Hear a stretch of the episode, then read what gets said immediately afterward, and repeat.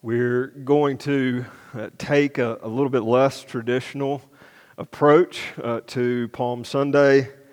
Uh, this Sunday, you might be thinking, I, I, I, thought we were supposed to be looking at uh, Jesus' uh, triumphal entry into Jerusalem and the palm branches uh, riding on a donkey, and here we are in Isaiah 53. Uh, it's uh, maybe not what you would expect, uh, less than uh, traditional, and yet I hope uh, the same uh, conclusions can be drawn that Jesus' atonement this Holy Week, what we're about to celebrate in Easter, is absolutely not what we expected. Isn't that true of the gospel? Isn't that true of the scriptures as a whole, there's an element uh, to redemptive history where we didn't expect the king of Israel, the Lord of Israel, to ride into Jerusalem to save his people on a donkey. We didn't expect uh, the, the creator and the savior and the Lord of the world to, to die on a cross. And so you've heard this numerous times. There's many aspects to the gospel, there's many aspects to redemptive history that seem somewhat upside down. And we're going to look at another one of those this morning. We've been studying relationships this spring, and so Sam and I thought, what, what better way uh, to uh, begin the Holy Week, what better way to enter uh, the Holy Week than to take a deeper look into the relationship uh, that defines and marks and even instructs all our other uh, relationships.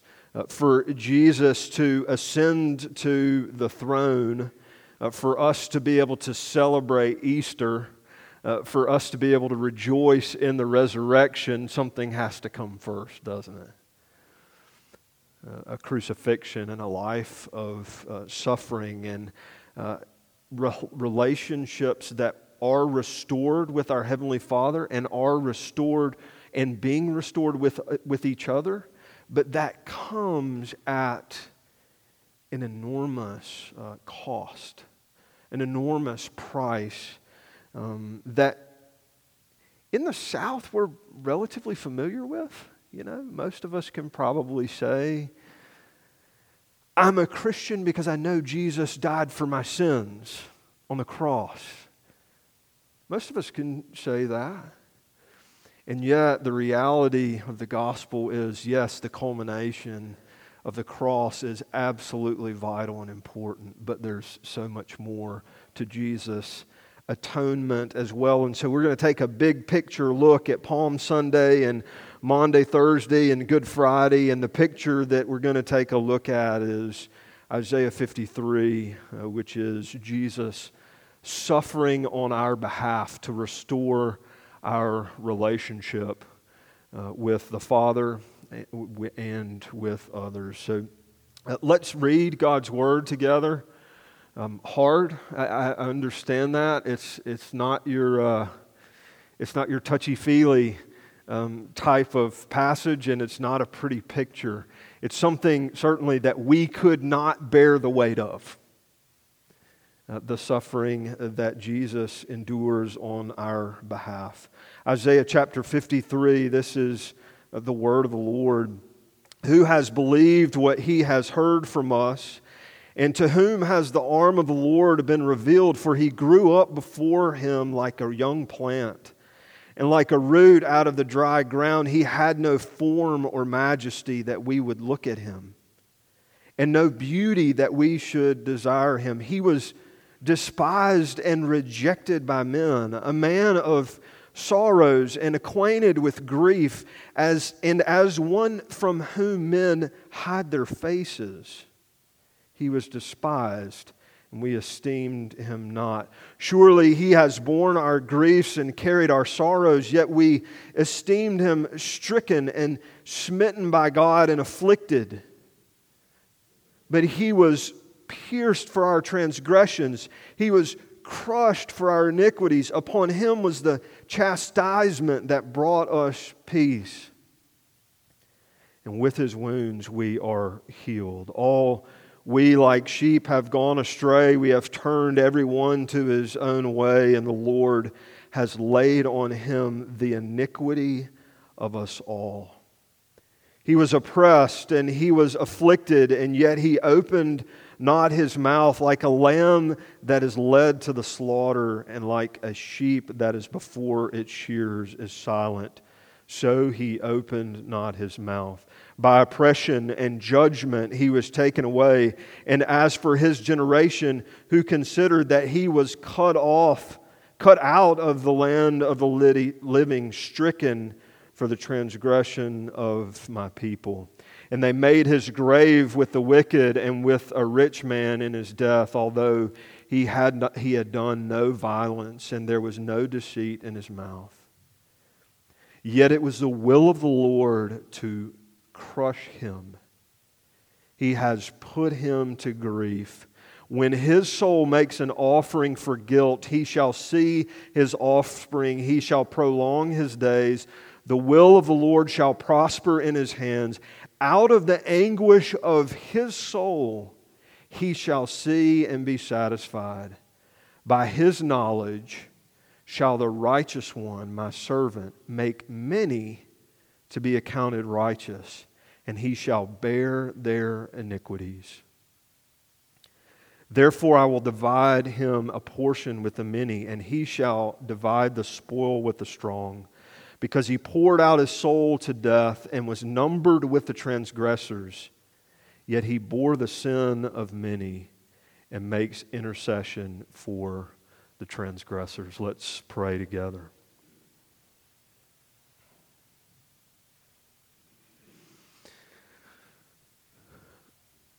Father in heaven, I can't imagine hearing this as one of Isaiah's hears what, what it would mean and who it would be and what in the world are we even talking about. And yet, the beauty of the New Testament is that we see Jesus written in the prophecies of the Old Testament. This was your plan all along, God, uh, that you would pour out your wrath against sin. Not on two goats, uh, but on the greater goat, uh, your son Jesus. Would you help us, Lord, to understand, maybe even to feel um, what the experience of atonement was for Jesus this morning? Certainly, we want to rush toward Easter and we want to be able to celebrate the resurrection, but my goodness, there was a great cost. Uh, that it cost you, Heavenly Father, and that it cost you, Jesus, uh, to make the resurrection even possible.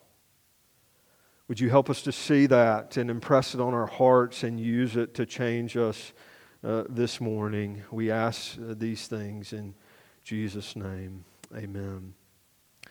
I want us to look at Isaiah 53 in two ways this morning. Uh, one is the first is uh, the experience of the atonement, the, the payment, the penalty, uh, the substitution uh, that Jesus makes on our behalf uh, for our sin, the experience of the atonement. And then, two, why is it so important?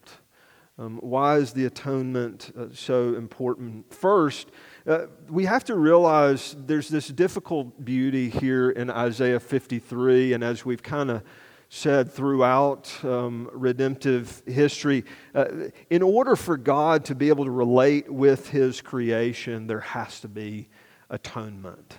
Uh, there has to be uh, payment for sin. That's the, the only way that's going to happen is through death or through uh, a substitute for the one who uh, should die. And you see, we see this, we see this all throughout from the very beginning. From the very beginning, uh, Moses shows up uh, to redeem his people from Exodus, and uh, the plagues are coming uh, forth. And what does Moses tell God's people? God's going to redeem you. but it's going to be really bad for Egypt. And the way you're going to be protected from that is what?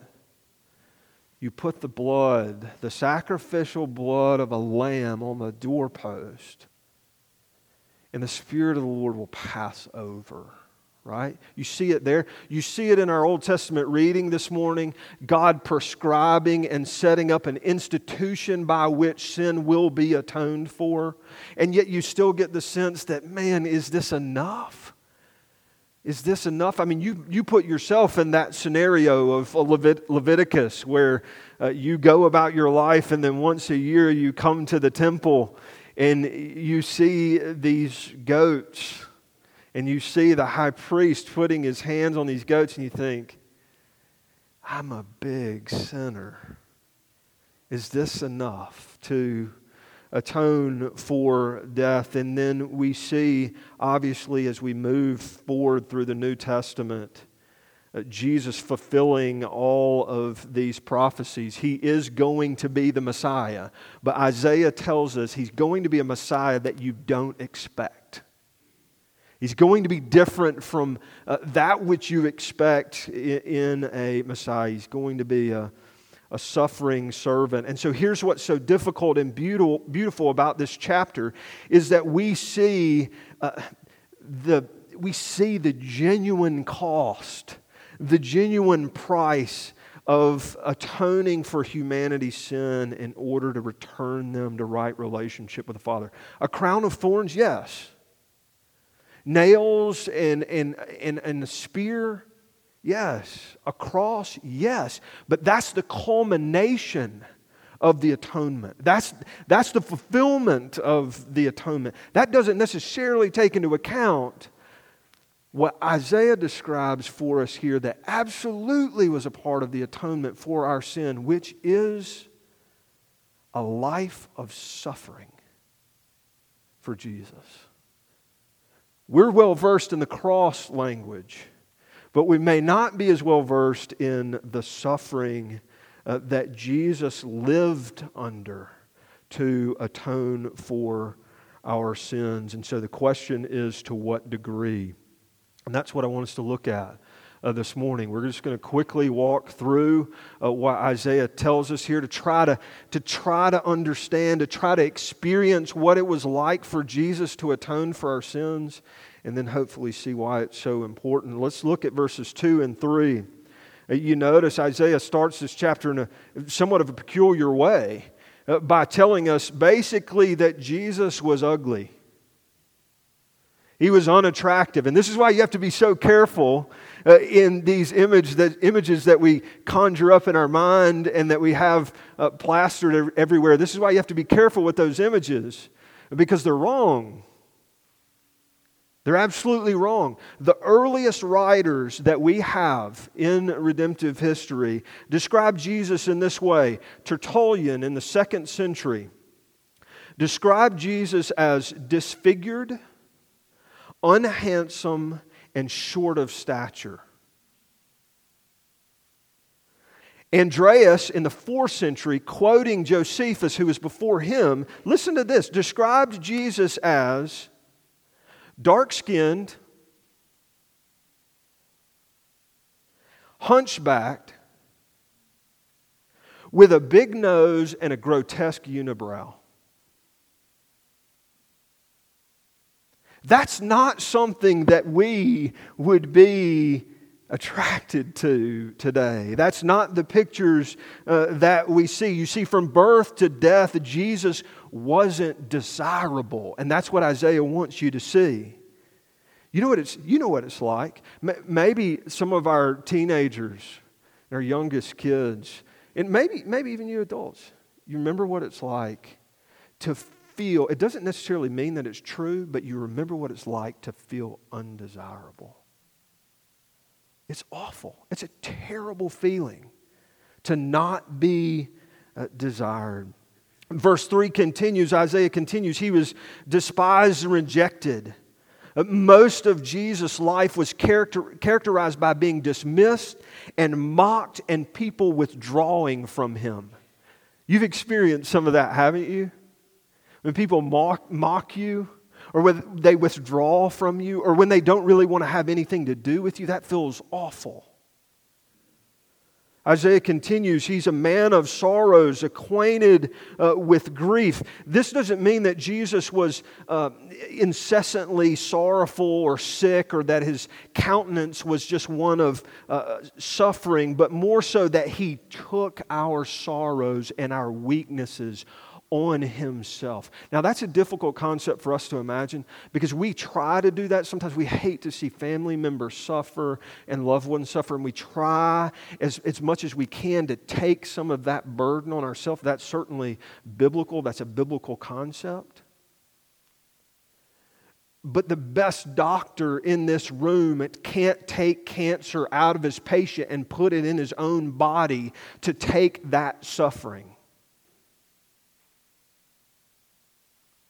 Just like we can't bear fully that weight of another person's suffering, and yet Isaiah wants us to know Jesus took our sorrows and our weaknesses and he made them his.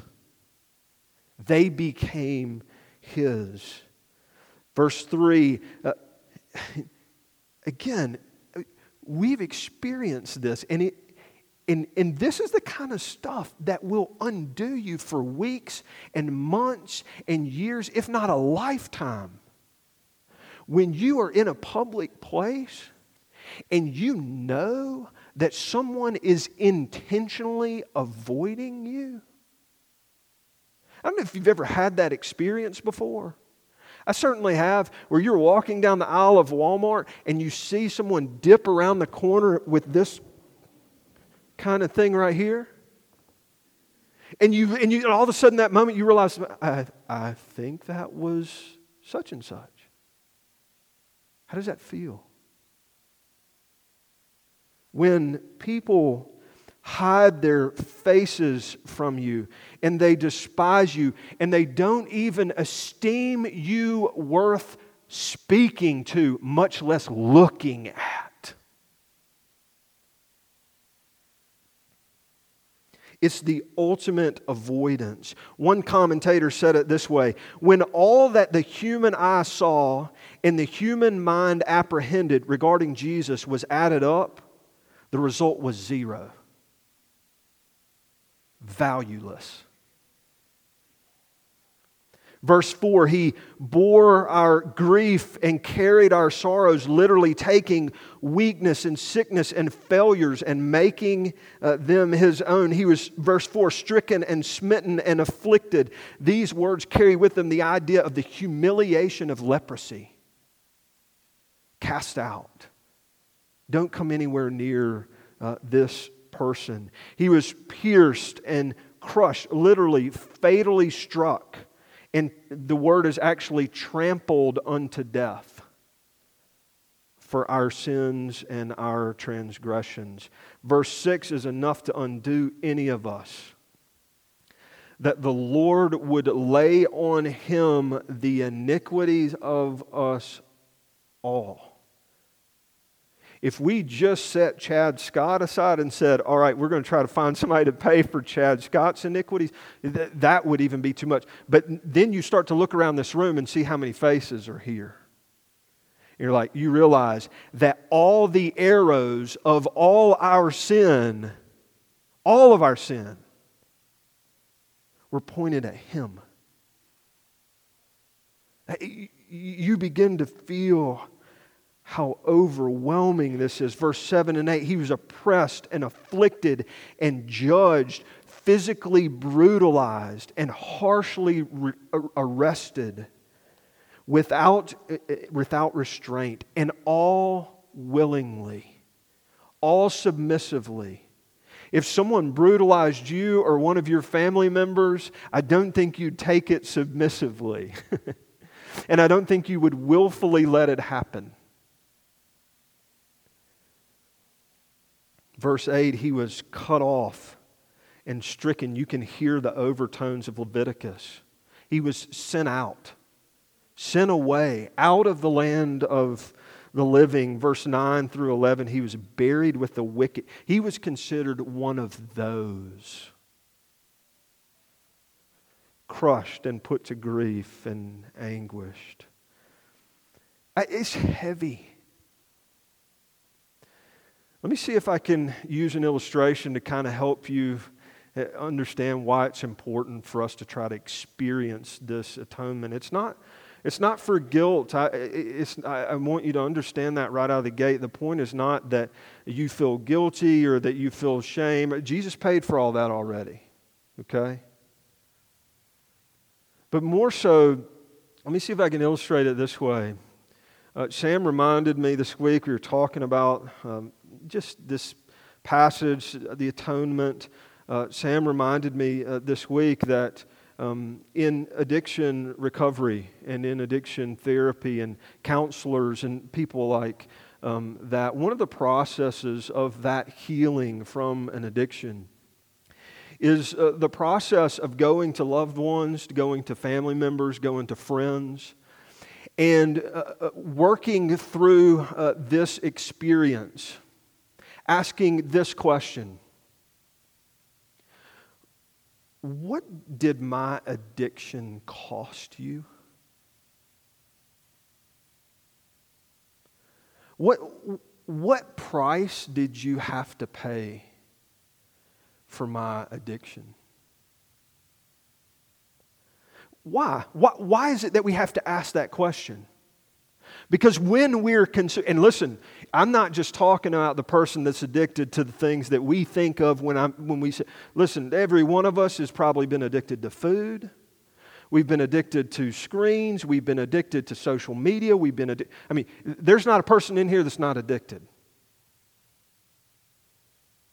But why is it that we can't see in our addiction what it cost another person because we're so consumed. We've got to have it to sa- have that need satisfied.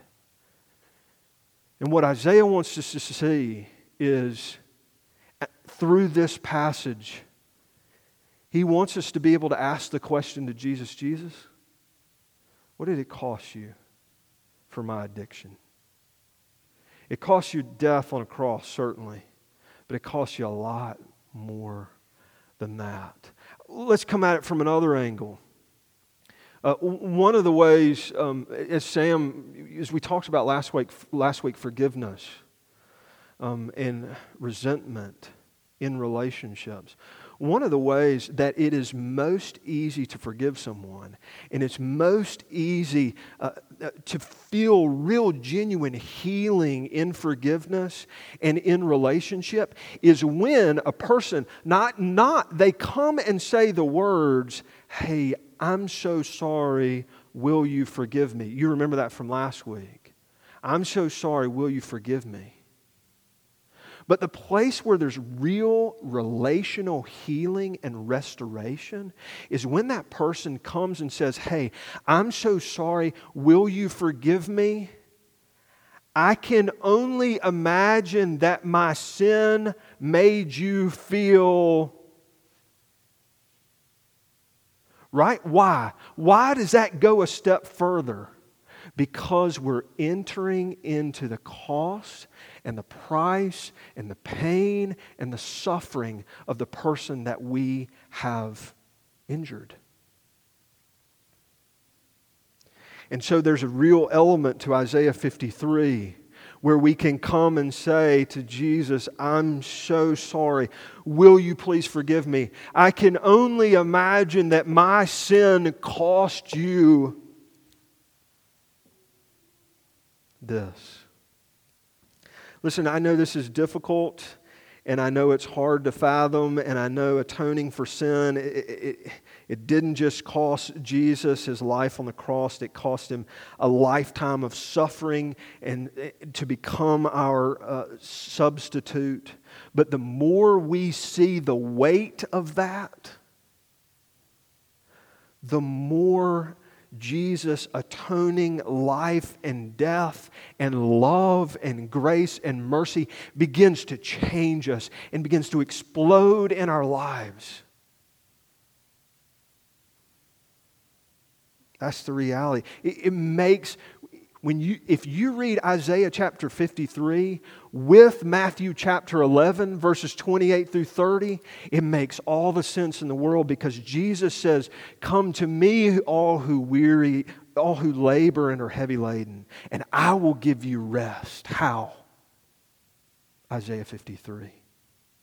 Take my yoke upon you and learn from me, for I am gentle and lowly in heart, and you will find rest for your souls.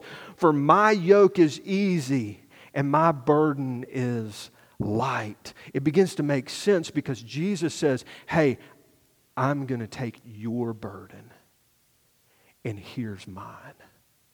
That's what the atonement means. I know it's hard. I know it's hard to see. It's hard to experience, but that's the harsh reality and the harsh beauty of what we see in the gospel and what Isaiah wants us to see here in chapter 53. Okay, so why is it so important? If that's the experience, if that's what Jesus endured, not just the cross, certainly the cross, but if he endured a lifetime of suffering to atone for our sins, why is it so important? Well, I may be overstating the obvious here. And if that's the case and you already know all this, then you can uh, thank the Lord that He's already placed it on your heart. Uh, otherwise, four things. Sin really is this enormous. You see, and I, I don't, I may, maybe I should be careful here because I don't want to lump you in with myself. but I have this really good ability to be really dismissive of sin, especially when it's my own. I'm not so dismissive with your sin. If you sin against me, it's kind of hard for me to be dismissive of it. But when it's my own, it's pretty easy for me to not see the enormity uh, that Isaiah describes and that Jesus experienced. It's dramatic and it's traumatic. And it requires an enormous uh, Savior. And I think we struggle to see that. Uh, I, had a, I had a professor uh, one time that, that told me, he said, Imagine uh, that uh, your sin was equivalent to the Grand Canyon. And in some respects, probably so. What would it take for the Grand Canyon to be made smooth? What would it take to fill up the depths and to make smooth the expanse and to, to make all the rough edges, the sharp edges be smooth again? What would that cost? What would that uh, take? You see, sin is enormous and it requires enormous sacrifice to Jesus, enormous suffering, the worst life and death for me and you. And yet, here's the reality of grace. For as enormous as sin is, Jesus wanted it. He wanted to suffer that much for you and me. So, as enormous as sin is, grace is all the more enormous. Because He wanted to take on that suffering so that you and I could know relationship with the Heavenly Father. If that doesn't make grace lovely and appealing, especially in the, the, the light of our enormous sin. Man. Second, sin is really enormous, but uh, Jesus isn't just content to forgive us of our sin. See, we, even in our good old Southern uh, Christian heritage. We, again, we've already talked about, we're well versed in I'm a Christian because Jesus uh, loves me and he died for my sin. But that's not all he died for. He didn't just die to forgive us of our sin. Jesus died to forgive us of our sin and to make us new, to make us whole to make us righteous. And when we come to repair and restoration and healing, that requires bearing damage. And the effects of sin and all of its twistedness. atonement and redemption and transformation all require weight bearing of defects in order for those defects to be uh, made new. I wish we had time to explore more of what Sam uh, was talking about in the author of Hebrews, and maybe you could do that this afternoon. Uh, you could go and read through the book of Hebrews and see the parallels uh, that Isaiah draws with the author of Hebrews, because what he's going to say is that Jesus, the suffering servant in Isaiah, is absolutely the Savior in the book of Hebrews, and he's going to pay the penalty and he's going to redeem us, and not just for that purpose, but also to make us new. Jesus isn't just content to forgive us. Uh, the third, Jesus' desire is that we never be alone in the fight against sin. That's what uh, Isaiah 53 teaches us. That's what the gospel teaches us. This great cost in atoning for our sin highlights that there's nothing that we experience that Jesus didn't also experience. That's right out of the book of Hebrews. Jesus is worthy to serve as our great high priest because he's been tempted and tried in every, every way that we are, and yet without sin. Our sin makes us unwanted. I'm about to make up a word here, so Pam Reed's not here to get on to me afterwards, so it's okay. I hope she doesn't listen to this because then she's going to hear I called her name out in the middle. Our sin makes us unwantable. Our sin makes us unwantable before God and before others. Mother Teresa said it uh, this way The greatest pain in life is not grief or wounds or starvation, it's being unwanted. The reason the atonement is so weighty and so necessary is because Jesus wants to take our unwantedness so that we become wantable. And when Jesus is forsaken by his Father, he becomes unwantable for us so that he can give us his Holy Spirit that loves us so much and wants to help us fight against sin. So the atonement is important because sin really is that big. And Jesus isn't content to forgive us. And Jesus' desire is that we not be alone in the fight against sin. And lastly, Jesus wants us to be able to hope in the midst of our own suffering. Jesus wants us to be able to hope in the midst of our own suffering. How do you respond? I mean, you put yourself into Isaiah chapter 53. How would you respond? Rejected, avoided, filled with sorrow and pain, crushed chastised, wounded, oppressed, judged. We, if we experience even one of those this next week, it has the potential to do what to us? If you feel like somebody judges you on the way out of this church, what's it going to do to you? And how are you going to respond?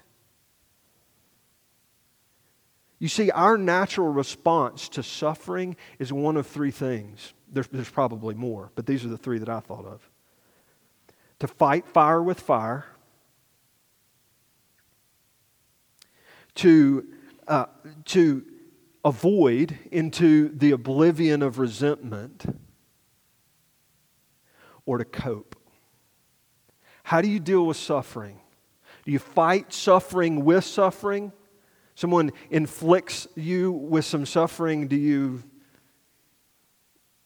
inflict back? Do you avoid and just stew inside? You see what happens uh, when, when we um, fight fire with fire. It makes you feel good in the moment, but it doesn't smell like Jesus at all, does it? And making another suffer because you suffer may do something for your pride and your emotions, but it won't take away your suffering. And we're good at this. We're really good at it. If we're not good at it outwardly, we're certainly good at it internally. when we avoid our suffering, when we dodge our suffering, we just become miserable, angry, hateful, toxic people. When we, uh, when we uh, cope, when we employ coping mechanisms to deal uh, with our suffering, uh, when we pursue other things, it just distracts us and deters us uh, from reality. When we pursue other means to deal with our suffering, we're in, es- we're in essence saying that Jesus suffered for no reason. That's a harsh reality. If Jesus suffered, this is the reality of the gospel, the reality of the joy of grace. If Jesus suffered to bring hope and healing, then we can turn to Him. And what does it say that we run to other things? The difficulty and the beauty of Isaiah 53 and the gospel is that we don't have to run to other things because it, may seem to help, but it really has no lasting value. Here's the reality the suffering we face won't crush us. Why? Because Jesus was crushed on our behalf. So when we suffer, we can lean into his hope and his promises until we see his purpose. Some of you have experienced that well. You've suffered in really hard ways that are unimaginable to most of us. And the reality is, Jesus has a purpose. And here is that purpose if God the Father can make good come of Isaiah chapter 53, if God the Father can make good come of a cross, if God the Father can make good come of all of these things, then He can make good come of your suffering too. It doesn't feel good always in the moment. But it doesn't mean that good is not uh, coming. The assurance and the guarantee of good that will come out of our suffering is why I hope you'll come back next week. The hope of the resurrection, the joy of Jesus being alive. That's the celebration. That's the celebration and the guarantee and the hope and the assurance that good is coming. It, all the more when we experience good now, the reason for us to rejoice and sing praise, even the good of just being able to worship together, uh, with even with mask and things like that on. Let's pray.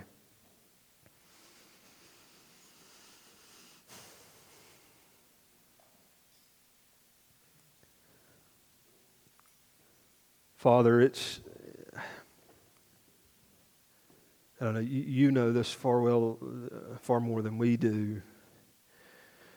Um, it's, it's become somewhat, um, I don't know what the word is. It's, it's not a good practice to talk about sin, and especially to talk about sin uh, that resides within us in our culture today. Uh, and yet, Father, the beauty of your scriptures, the, the, the difficulty of your scriptures, is that you want us to deal with our sin because you want us to be able to feel loved and experience grace and mercy by your Savior. And Father, we ask that you would help us to do that this morning. Jesus, thank you that you experienced hell so that we don't have to.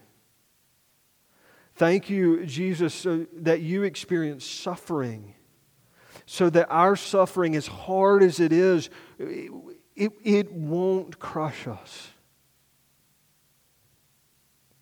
Death can't even crush us because of you, King Jesus. We worship you for that this morning. Thank you that in your suffering, you enabled us to feel and to experience and to know and to be assured that you love us and that you will never leave us.